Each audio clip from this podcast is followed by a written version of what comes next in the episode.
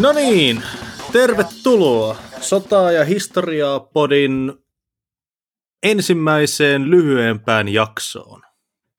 Tässä on nyt käynyt sillä tavalla, että tota, meillä on Villen kanssa molemmilla vähän kaikkea kouluasioita ja tämmöistä tällä hetkellä. Ja tota, meillä kävi nyt silleen hassusti, että tota, meidän seuraavasta episodista, niin tota, semmoista täyspitkästä, niin se vaatii nyt pikkusen enemmän tutkimustyötä, niin tässä tulee nyt tämmöinen ensimmäinen vähän lyhyempi episodi tämmöisestä vähän niin kuin pienemmästä aiheesta, joka liittyy tähän meidän edelliseen jaksoon, eli MK Ultraan.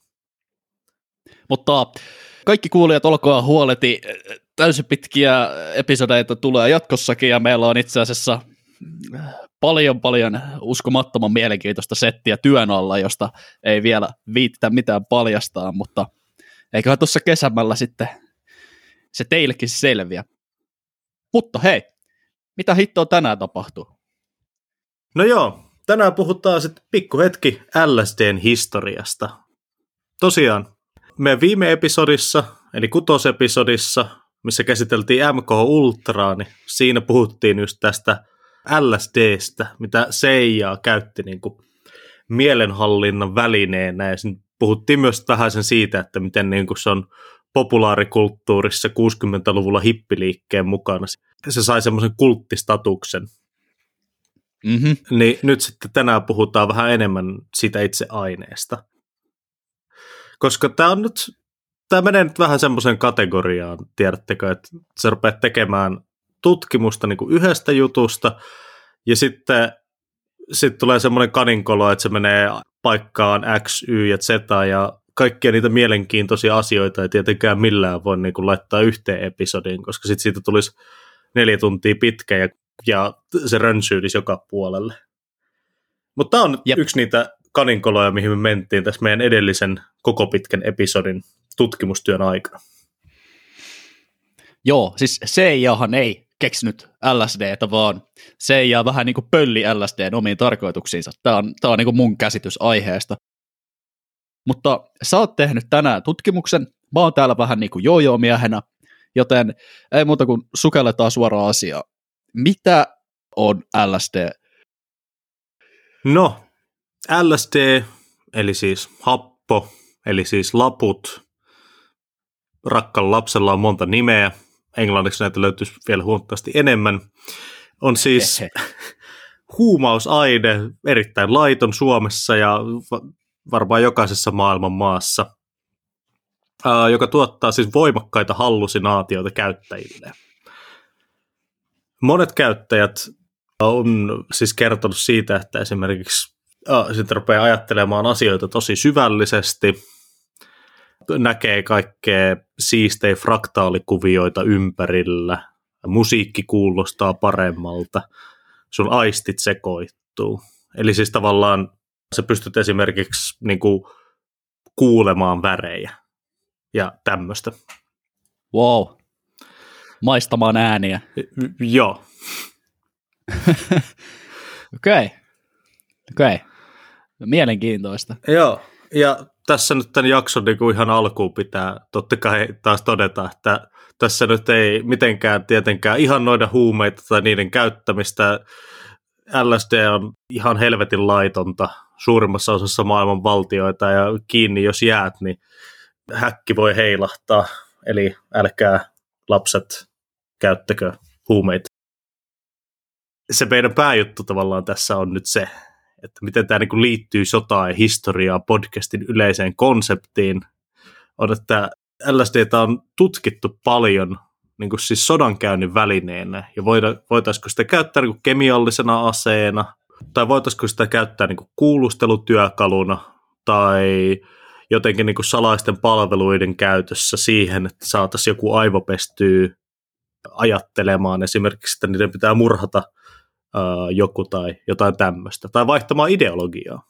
Kylmän sodan aikana tehtiin kokeita siitä, että voidaanko LSDn avulla esimerkiksi aivopestä ihmisiä kommunisteiksi. Aivan, aivan. Tuossa on siis tosi sellainen niin kuin syvällisellä tasolla mielenkiintoinen ja aika pelottavakin ajatus, että hyökätään vihollisen mieleen.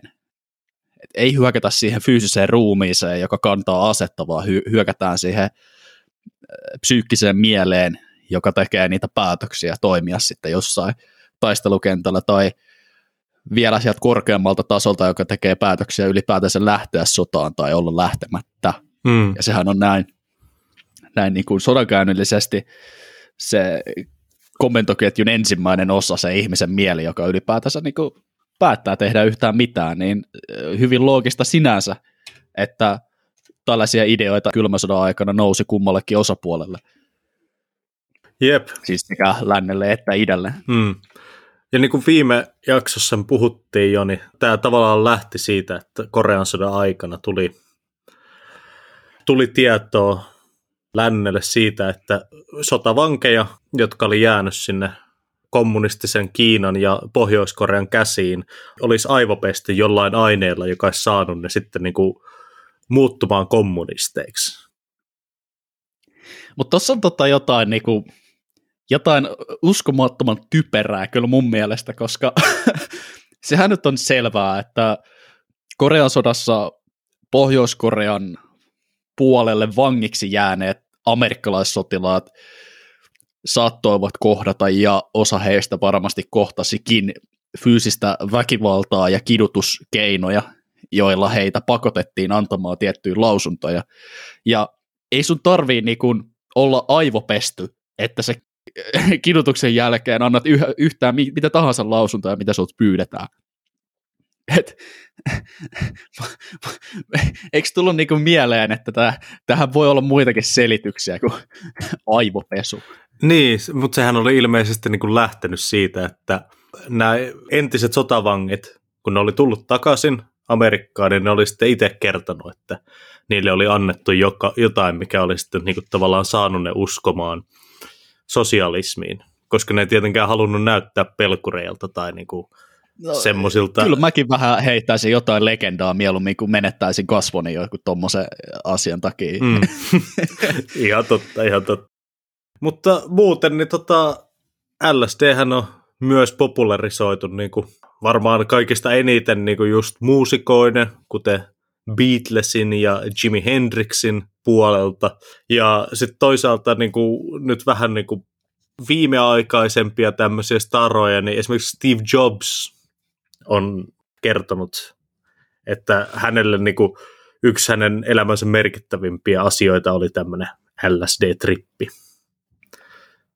Tämä on tota, äh, Mä en ole, mä en ole by the way kuullut tuosta Steve Jobs-hommasta ollenkaan, että sä kerroit mulle sitä ensimmäistä kertaa nyt, mutta yleisesti ottaenkin näissä tutkimuksissa, joissa on jotain psykoaktiivisia aineita, kuten LSDtä tutkittu, niin on todella yleistä, että tutkimushenkilöt kuvailevat kokemusta todella niin kuin elämää mullistuttavana ja saattavat laittaa sen hyvinkin usein elämän, elämäänsä y- yhdeksi mullistavimmiksi kokemuksiksi, hmm.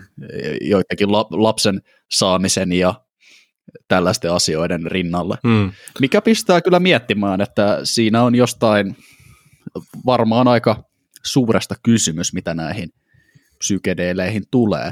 Niin. Ja sehän on hieno homma, että niitä nykyään tutkitaan, koska ne oli tosi pitkään pitkään tota, laittomuutensa takia tosi hankalassa asemassa noin niin kuin tieteellisestä lähtökohdasta. Jep. Ja mikä on mun mielestä mielenkiintoista, kun näitä tavallaan yritettiin alun perin käyttää just siihen, että saataisiin niin kuin, äh, sotilaita tai ihmisiä niin kuin aggressiivisemmaksi tai paremmaksi sotilaaksi tai just murhaamaan joku. Niin yleensä niin kuin näissä raporteissa, kun lukee, mitä ihmiset on antanut siitä, kun niille on annettu tämmöisiä aineita, että niillä on just ollut täysin päinvastainen halu, että ne ei ole, ei ole niin tavallaan halunnut sotia tai ää, niin vahingoittaa muita ihmisiä. Mm, kyllä, kyllä. Jees, mutta hei, äh, pitäisikö meidän kelata tätä kasettia vähän taaksepäin ja lähdetään liikkeelle siitä, että milloin, missä ja miten tämä koko LSD niinku skene lähti liikenteeseen. Et sehän ei ole luonnollinen aine, se on kemiallisesti syntetisoitu ja se on ollut olemassa siitä lähtien, kun ensimmäinen ihminen sitä tuotti. Hmm. Mikä, mikä tämä story on? Sä oot perehtynyt siihen ilmeisesti. No joo, eli siis tota LSD, eli lysegriinihappo diethyliamidi, on luonnollisesti niin sen johdannaiset esiintyy yhdessä viljoissa esiintyvässä kotelosienessä, joka myös aiheuttaa tämmöisiä samantyyppisiä hallusinaatioita ja tämmöisiä diippejä ajatuksia ja kaikkea tämmöistä. Ja siis se on mielenkiintoista, että tätä niin kuin kotelosientä, mitä näissä viljoissa on, niin siis tätähän on ollut aina. Ja ihmiset, ne on saanut oikeastaan tätä psykedeeliä aina välillä vahingossa, oikeastaan niin kauan kuin viljaa on viljelty. Eli siis sä oot voinut olla joku keskiaikainen jäbä ja sä oot syönyt leipää ja ihan yhtäkkiä niin tota, seinät on ruvennut sulamaan. Siis jonkinlainen home tai muu vastaava. Joo, siis se on niinku tavallaan, se on sieni, joka esiintyy sieni. viljoissa. Aivan, okei. Okay. Mutta e, e, siis tuottaako se sieni LSDtä LSDtä vai jotain vähän niin kuin LSDn kaltaista shittiä? Niin, siis se on vähän LSDn kaltaista. Sen suomikielen nimi taitaa olla ergotamiini. Ergotamiini, ergotamiini. Okei, no siis missä vaiheessa jengi tuli jotenkin tietoiseksi tästä aineesta, ergotamiinista? Eikä vaan niinku randomilla kokenut sen vaikutuksia syödessään sienistä leipää tai vastaavaa. No siis se on mielenkiintoista, että siitä tavallaan on jonkinnäköisiä viitteitä esimerkiksi raamatullisissa tarinoissa. Okei, nyt mennään niin kuin pitkälle taakse. Että niin kuin epäillään, että tietyillä ihmisillä olisi niin kuin ollut just tietoa tämmöisestä leivästä, joka aiheuttaa tämmöisiä. Ja on esimerkiksi tuota teorisoitu, että kun raamatussa puhutaan 12 leivästä, jolla Jeesus sitten niin kuin uh, ruokki suuren väkijoukon, niin t- tässä on kysymys Oho. semmoisesta tämän ergotamiinin aiheuttamasta joukkopsykoosista. Nyt tulee aika tiukkaa tekstiä. Mä en tiedä, kuinka äh, kovin uskovaiset ihmiset tähän suhtautuisivat, mutta mä ainakin tulkitsen tämän niin, että nämä raamatun epämaalliset tai jopa jumalalliset kokemukset saattavat siis johtua ihan luonnollisesta hallusinogeenista. Hmm. No mutta jos mietit, niin kuitenkin onhan kaikenlaisilla poppamiehillä ollut niin kuin kivikaudelta lähtien niin kuin tietoa luonnon aineista, jolla voidaan saattaa tajunta sitten niin kuin ylempiin tiloihin. Niin kuin jos miettii vaikka ajahuoskaa jossain niin kuin Amazonin sademetsissä tai sitten täällä Pohjolassa niin kuin shamaneilla on ollut sieniä. Kyllä. Ja eikö sitä vieläkin tota noin, niin tuolla Etelä-Amerikassa ihan semmoisia kristinuskon ö, lahkoja, jotka on adoptoinut tämän tota noin, niin ajahuaskan eli DMDn käytön siihen uskonnollisiin rituaaleihinsa. Hmm. Kyllähän niitä varmaan on. Mutta tosiaan niin, itse LSD, niin, tota, niin kuin aikaisemmin sanottiin, niin se saatiin sitten tästä ergotamiinista, ja alun perin se syntetisoitiin sveitsiläisen kemisti Albert Hoffmanin toimesta. Sveitsissä 30-luvun lopussa, kun Hoffman yritti saada niin kuin uudenlaista migreenilääkettä okay. tästä ergotamiinista eristettyä. Ja sillä, sillä oli siis näitä kymmeniä näitä erilaisia yhdisteitä, mitä sitten kokeili, ja ja LSD oli siis 25 näistä sen kokeista. Sitten muutaman vuoden päästä, 1943, sillä tuli sen oman kirjan mukaan, sille tuli sellainen fiilis, että sen pitäisi palata takaisin tähän yhdisteeseen 25. Okei. Okay. Sitten kun se palasi tähän yhdisteeseen 25, niin sen tekoprosessin aikana sille kaatui vähän sitä iholle, tätä LSD-happoa. Ja, ai ai, ää, taitavalla kemistillä ei olisi käynyt näin. Niin, niin. siihen aikaan ei olla työturvallisuus kemisteillä ihan, ihan vielä samassa kuosissa kuin nykyään. No ilmeisesti ei. tai sitten Hoffman oli vaan muuten vaan kömpelö. Mm. Mutta mitä sitten tapahtuu? Se oli ilmeisesti sitten niin kuin Se on niin vahvaa ainetta, että imeytyy sitten ihonkin läpi. Ja äijä sai sitten siitä ihan kunnon, kunnon annoksen, mikä aiheutti siis tämmöisen päihtymistilan, mitä niin kuin myös tripiksi kutsutaan. Okei. Okay. Ja tosiaan Yle on tehnyt myös tästä aiheesta itse asiassa artikkeli joskus aikoinaan. Siinä tuli hyvä, hyvä kuvaus tästä Hoffmanin ensimmäisestä LSD-tripistä. Se menee näin. Minun täytyy kamppailla puhuakseni ymmärrettävästi. Pyysin laboratorioassistenttiani saattamaan minut kotiin. Matkalla vointini alkoi saada uhkaavia piirteitä. Näkökentässäni kaikkialla aaltoili ja häiriintyi, kuin kaareutuvassa peilissä. Minusta tuntui, että pystyisi liikkumaan paikasta toiseen. Siitä huolimatta assistenttini kertoi myöhemmin, että olimme pyöräilleet hyvin nopeasti. Ei, siis tämä äijä trippaili pyörän selässä. Joo. Okei, okay, nice.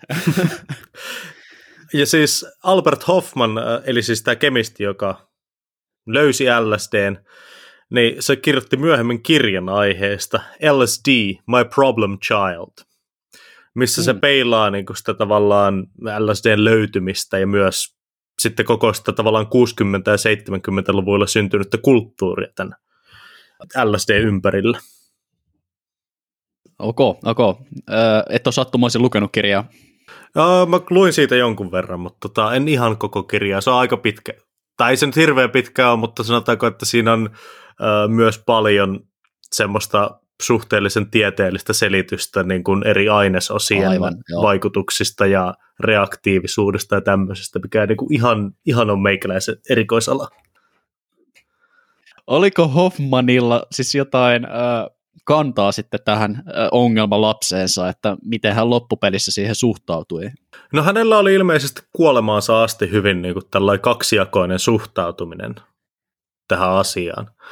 Et niin kuin toisaalta hän oli hyvin iloinen siitä, että niin kuin LSD on voinut auttaa niin monia ihmisiä ja että siitä on saatu paljon hyvää aikaiseksi. Uh, Mutta sitten toisaalta siitä ei ollut hirveän kiva, että se patentti sitten päätyi lopulta CIAn käsiin, joka sitten käytti sitä äh, kiduttamisen apuvälineenä ja kaikkeen muuhun tämmöiseen.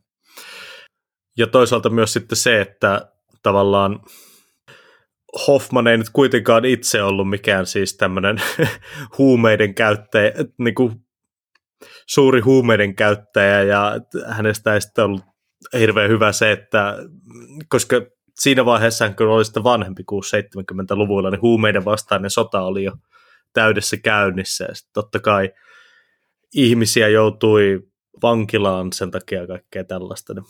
Se oli, sanotaanko sille sellainen hyvin kaksipiippunen asia. Okei, okay, vo- voin ymmärtää hyvin. Mm. Huumeiden vastainen sotahan on edelleenkin käynnissä, mutta nyt se alkaa pikkuhiljaa loppumaan. Huumeiden vastainen sotahan siis hävittiin aika selkeästi. Se on kyllä. Me ei voitaisiin itse asiassa, ei hitto, me tehdään ehdottomasti huumeiden vastaisesta sodasta joskus episodi. Mm. Se on meinaa semmoinen projekti, että siihen on kaatunut paljon rahaa ja se on tappanut paljon ihmishenkiä. Mm. Se on kyllä ihan totta. Eli, eli oliko tässä joku ideakin sitten niin kuin tässä LSDssä, että se, sitä yritettiin lääkkeeksi alun perin? Tuliko siitä lääke ennen kuin se julistettiin laittomaksi ja vaaralliseksi huumeeksi? Joo, kyllähän se oli tätä muutaman vuoden niin kuin ihan apteekista saatava lääke. Ja mielenkiintoinen on muuten, okay. että tämä ergotamiini, mistä LSDtä siis valmistetaan, joka myös aiheuttaa siis ilmeisesti hallusinogeenisia vaikutuksia käyttäjällään. Sitä on saanut monta kymmentä vuotta Suomesta apteekista Ergotal-nimellä. Joo, mihinkäs vaivaan vai kaikkiin mahdollisiin? Ilmeisesti niin kuin migreeneihin ja tämmöiseen. Okei, okay, okei. Okay. se, mielenkiintoista. Mä en tiennyt tätä. Saako sitä vielä nykyäänkin? Ei, ei enää varmaan nykyään. Epäilisin vähän se. Nykyään okay, johonkin okay. yskänlääkkeeseenkin tarvitaan reseptit ja sitten saa yksi pullo kerralla. Niin, joo. Ennen oli asiat toisin. Pervitiiniäkin sai vissiin joskus tota, ihan apteekista hakemalla. Mm. Ennen oli kaikki paremmin. uh, Mutta joo, tosiaan niin LSD oli myös lääke siis migreeneihin. Ja sitä ruvettiin myöhemmin sit markkinoimaan niin kuin lääkkeenä oikeastaan kaikenlaisiin psykologisiin vaivoihin. Esimerkiksi niin kuin siis uh, psykooseihin, unettomuuteen ja jopa seksuaalisiin perversioihin. Eli siis jälleen kerran, niin kuin viimekin jaksossa todettiin, niin tota, jälleen kerran on yritetty siis ihmisten seksuaalisuutta muuttaa lääkkeillä. Ja nyt puhutaan siis, puhutaanko me 50-luvusta vai vielä aikaisemmin, että mi- mi- mihin tämä seksuaaliset perversiot viittaa? Onko se sama homma kuin MK Ultrassa, eli että yritetään lääkitä LSDllä homous ihmisistä pois vai? Joo, kyllä, 50-luvulla oli Joo, just okay. Semmoista, semmoista. Joo. Tai niin jos miettii asiaa kuitenkin sillä tavalla, niin tiedon on kuitenkin tullut aika pitkän matkan siitä, että äijät on tehnyt jotain sattumanvaraisia kokeita jossain labrassa ja roiskutellut vähän happoja käsillä. Ja sitten tullut siihen lopputulokseen, että tätähän voisi käyttää lääkkeenä homouteen. Kuitenkaan tästähän nyt ei ole niin, niin hirveän kauan. Tästä olisi kuin 70 vuotta aikaa.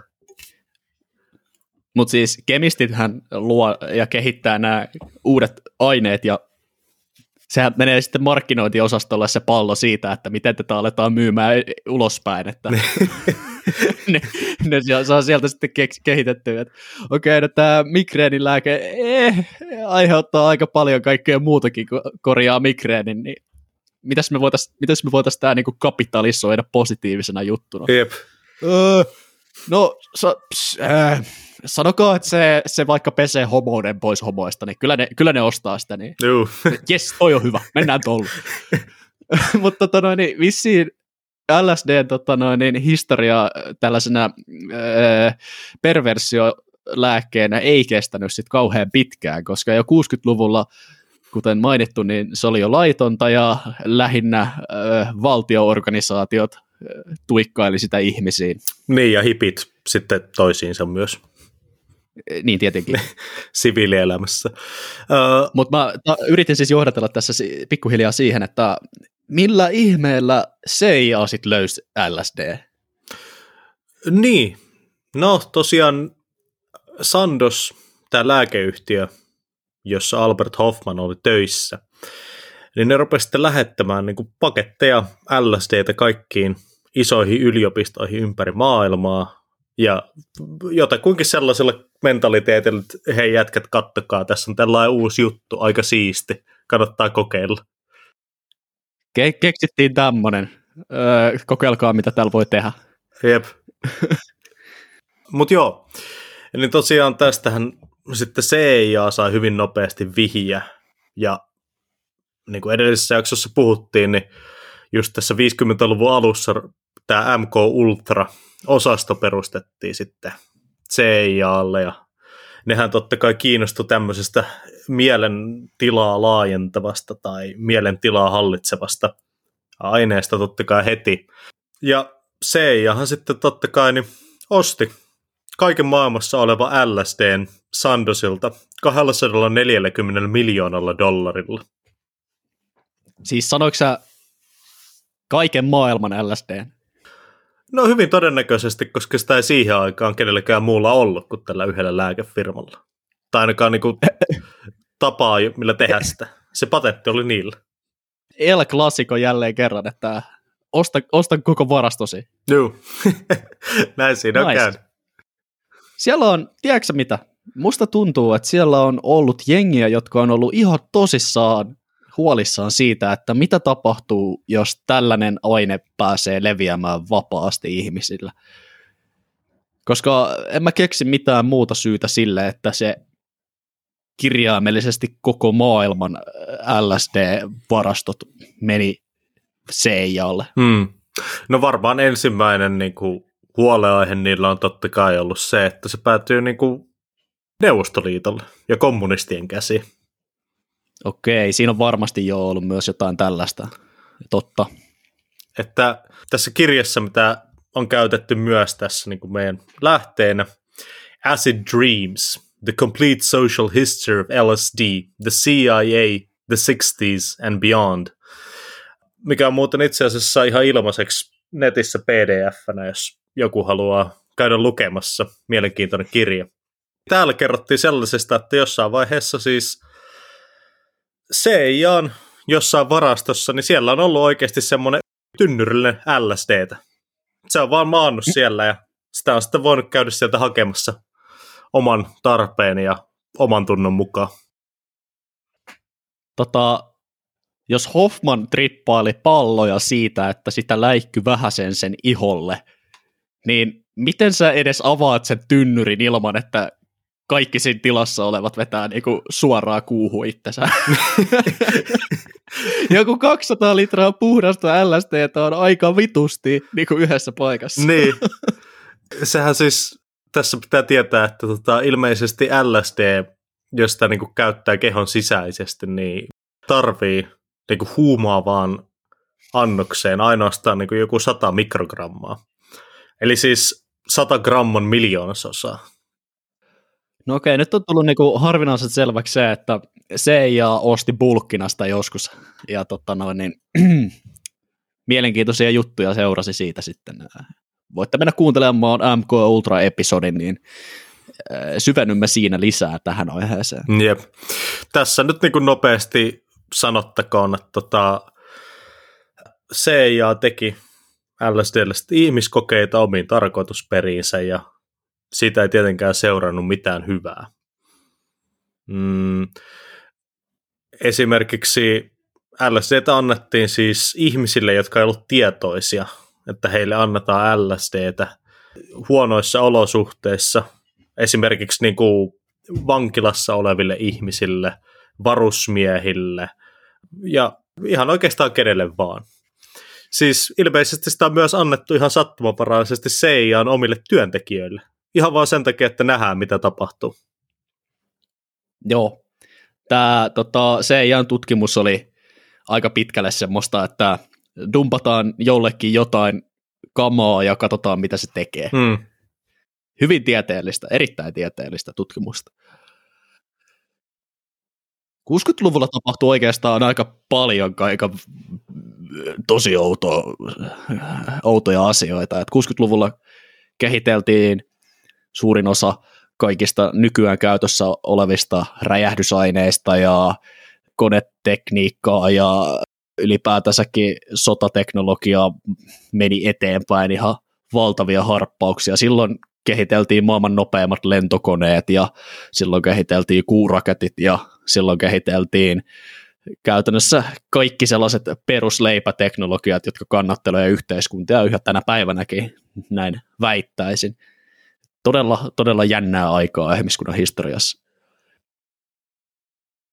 No, mutta takaisin lsd mutta ei lähdetä 60-luvulta vielä pois.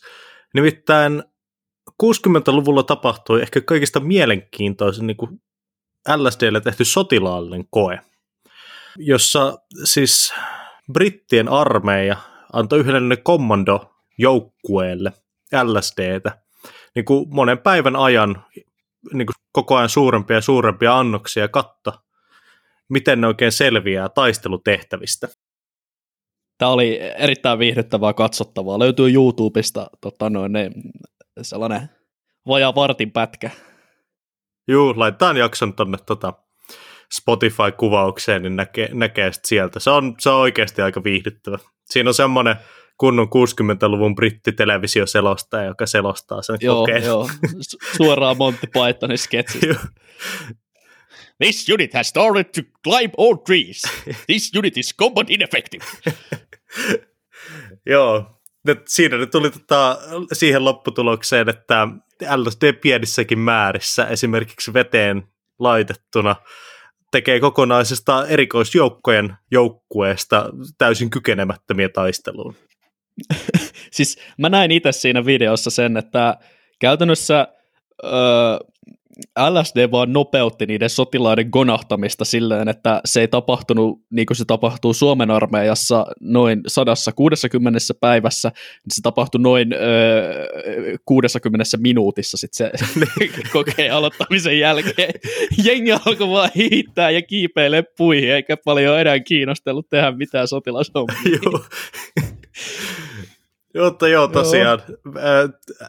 Video löytyy tuolta jakson kuvauksesta, kannattaa käydä katsomassa.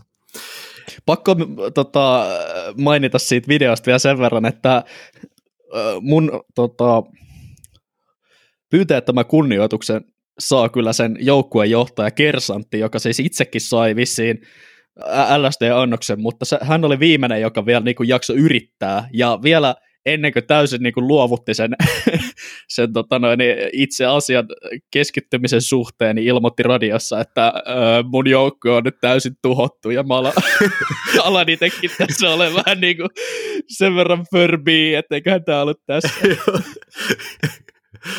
Siinä vaiheessa hän oli vissiin niin kuin aika lailla viimeinen, joka edes niin kuin teki yhtään mitään järkevää. Mutta yllättävän niin kuin hyvillä mieli jengi oli kyllä siinä videossa tota noin, niin sekaisin, koska 60-luvun tuntien, niin heille on todennäköisesti sanottu, että teille annetaan jotain, mm. eikä avattu kauheasti sen enempää, että minkälaisia vaikutuksia aineella on. Ja, ja sitten siellä oli vielä jotain kusipäitä heittelemässä, jotain flashbangeja ja oikeita niinku räjähtäviä tota noin, tämmöisiä realismia kai niinku lisääviä efektejä, niin voisi kuvitella, että ne saattaa olla kovissakin tripeissä niin aika kuumottavia juttuja. Jep. Mutta ei siinä, ei siinä. Tämän takia kuitenkin loppujen lopuksi niin tota, tultiin ehkä siihen lopputulokseen, että tämä ei sovellu ainakaan niin omien sotilaiden suorituskyvyn parantamiseen. Joo.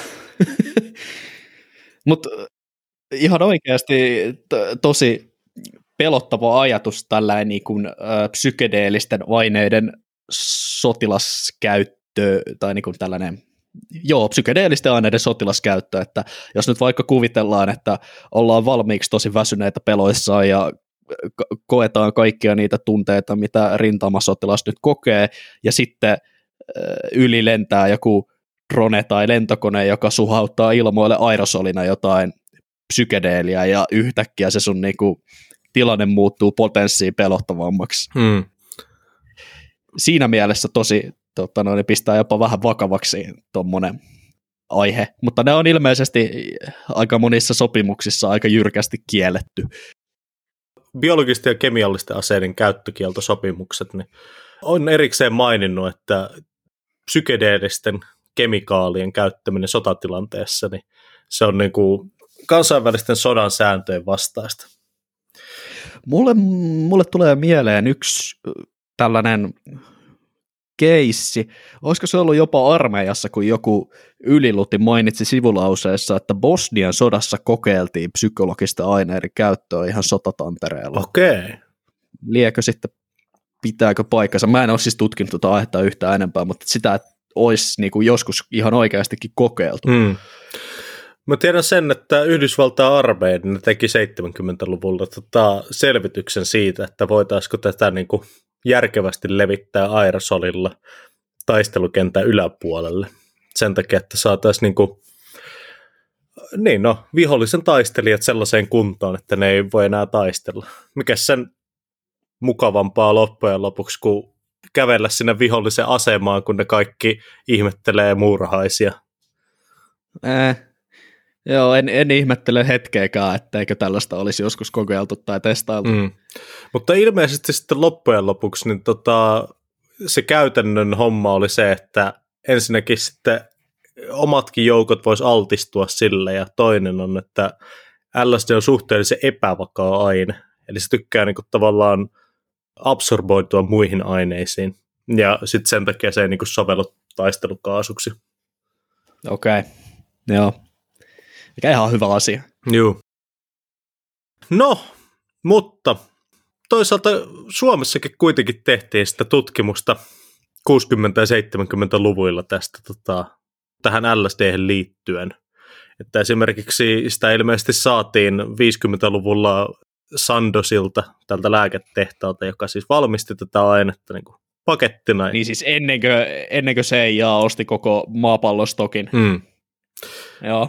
ja sitten myöhemmin niin kuin tavallaan lääketieteellisissä kokeissa 60-luvulla. Tuli tätä ainetta Suomeen ja sitä kokeiltiin muun muassa sitten niin kuin mielisairaaloissa siihen aikaan. Niin, sillä nimellähän nyt oli siihen aikaan. Mm-hmm, kyllä. Öö, mä en ole perehtynyt lainkaan tähän niin Suomen LSD-skeneen, niin mulle tuli vähän yllätyksenä, että meidänkin kotoisessa lintukodossa on joskus ainetta ihan tosissaan tutkittu. Niin kyllähän se vaikuttaa vähän tällaiseen suomalaiseen niin kuin perämetsäläiskulttuuriin, että vähän omituiselta, jos miettii, että meille kuitenkin montako vuotta tapeltiin siitä, että voiko 5,5 prosenttista olutta myydä ruokakaupassa. Joo, koko yhteiskunta romahtaa sillä hetkellä, kun ne tulee kauppoihin. Jep. Mutta tosiaan, niin kuin Suomessa viinit, ne ei sovellu ruokakauppaan, niin 70-luvulla tultiin sitten siihen tulokseen YKssa, että LSDkään ei sovi tavallisille kansalaisille, ja LSD laitettiin kansainväliseen pannaan.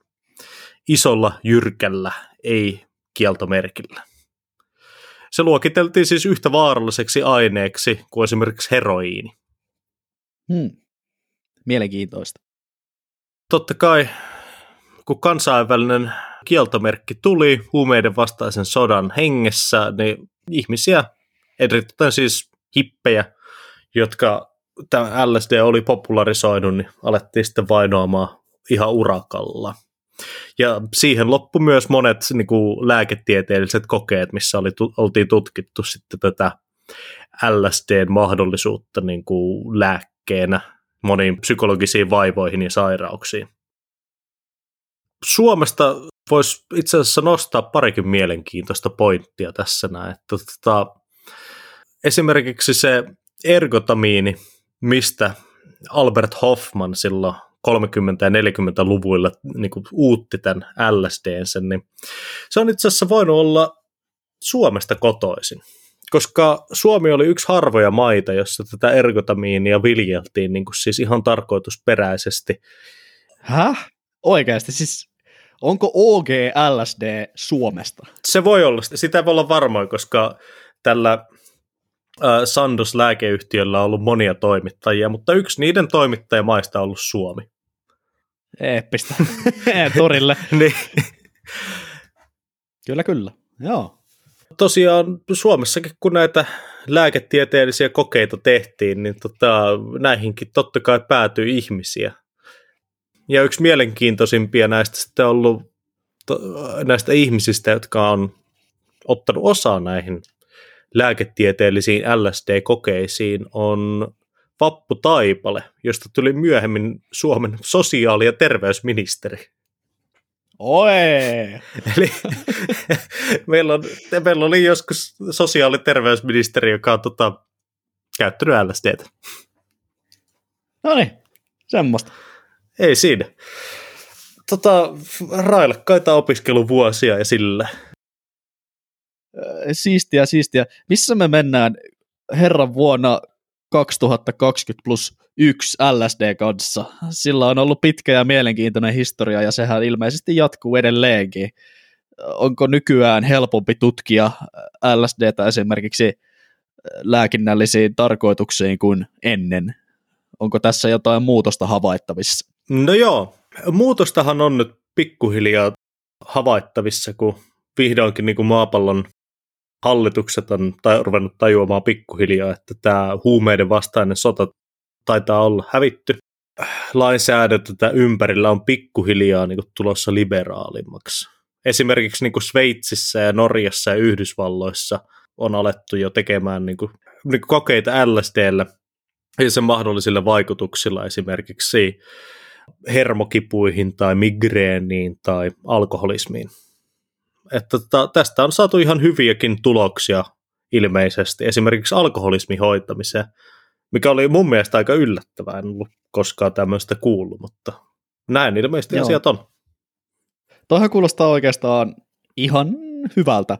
Jos nyt verrataan siihen, että 60-luvulla CIA yritti korjata homoutta ihmisistä LSDltä ja nykyään sillä yritetään korjata alkoholismia, niin mä näen, että tämä kehityskulku on ihan positiivinen, su- positiivisen suuntaan menossa. Niin. ei, ehkä, ei ehkä palata takaisin siihen 60-luvun sekoiluun, vaan jatketaan tällä tiellä, missä nyt ollaan, eikö niin? Jep. Mutta tosiaan Suomi peräpohjolana, niin tota, meillä ei vieläkään tämmöistä tutkimusta tietenkään voi olla, koska kaikki pitää kieltää.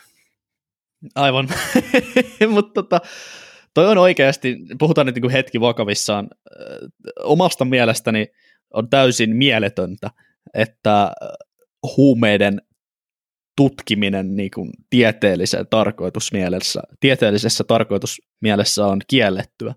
Siinä ei ole lainkaan mitään järkeä. Meidän farmakologiset aineet eli lääkkeet ovat usein myös huumeita.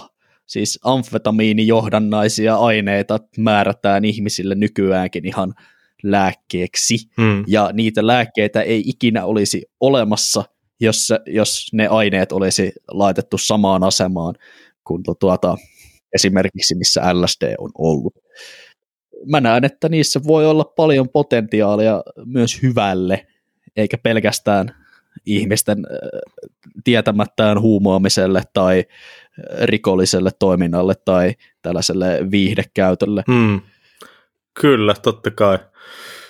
Mutta tämä on just se ongelma, että kun tämmöisistä asioista tehdään niin kuin joku tämmöinen moraalinen kysymys. Niin siis politiikka tulee taas järjen tielle tässä asiassa minun mielestäni. No, ehkä tulevaisuus tuo tähänkin asiaan muutoksen ja tulemme ehkä näkemään äh, positiivisia uutisia, uutisia tämän asian tiimoilta. Niin, niin. Toivotaan, että tota, kaikista näistä asioista saataisiin niinku semmoinen tasapainoinen kuva ja pystyttäisiin saamaan mahdollisimman laaja skaala sitten aineita ja terapioita, joilla voidaan auttaa ihmisiä. Jees.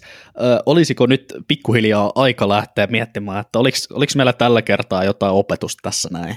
Mikä, mikä on sotaa historiaa LSD-jakson ö, viesti, tarinan opetus?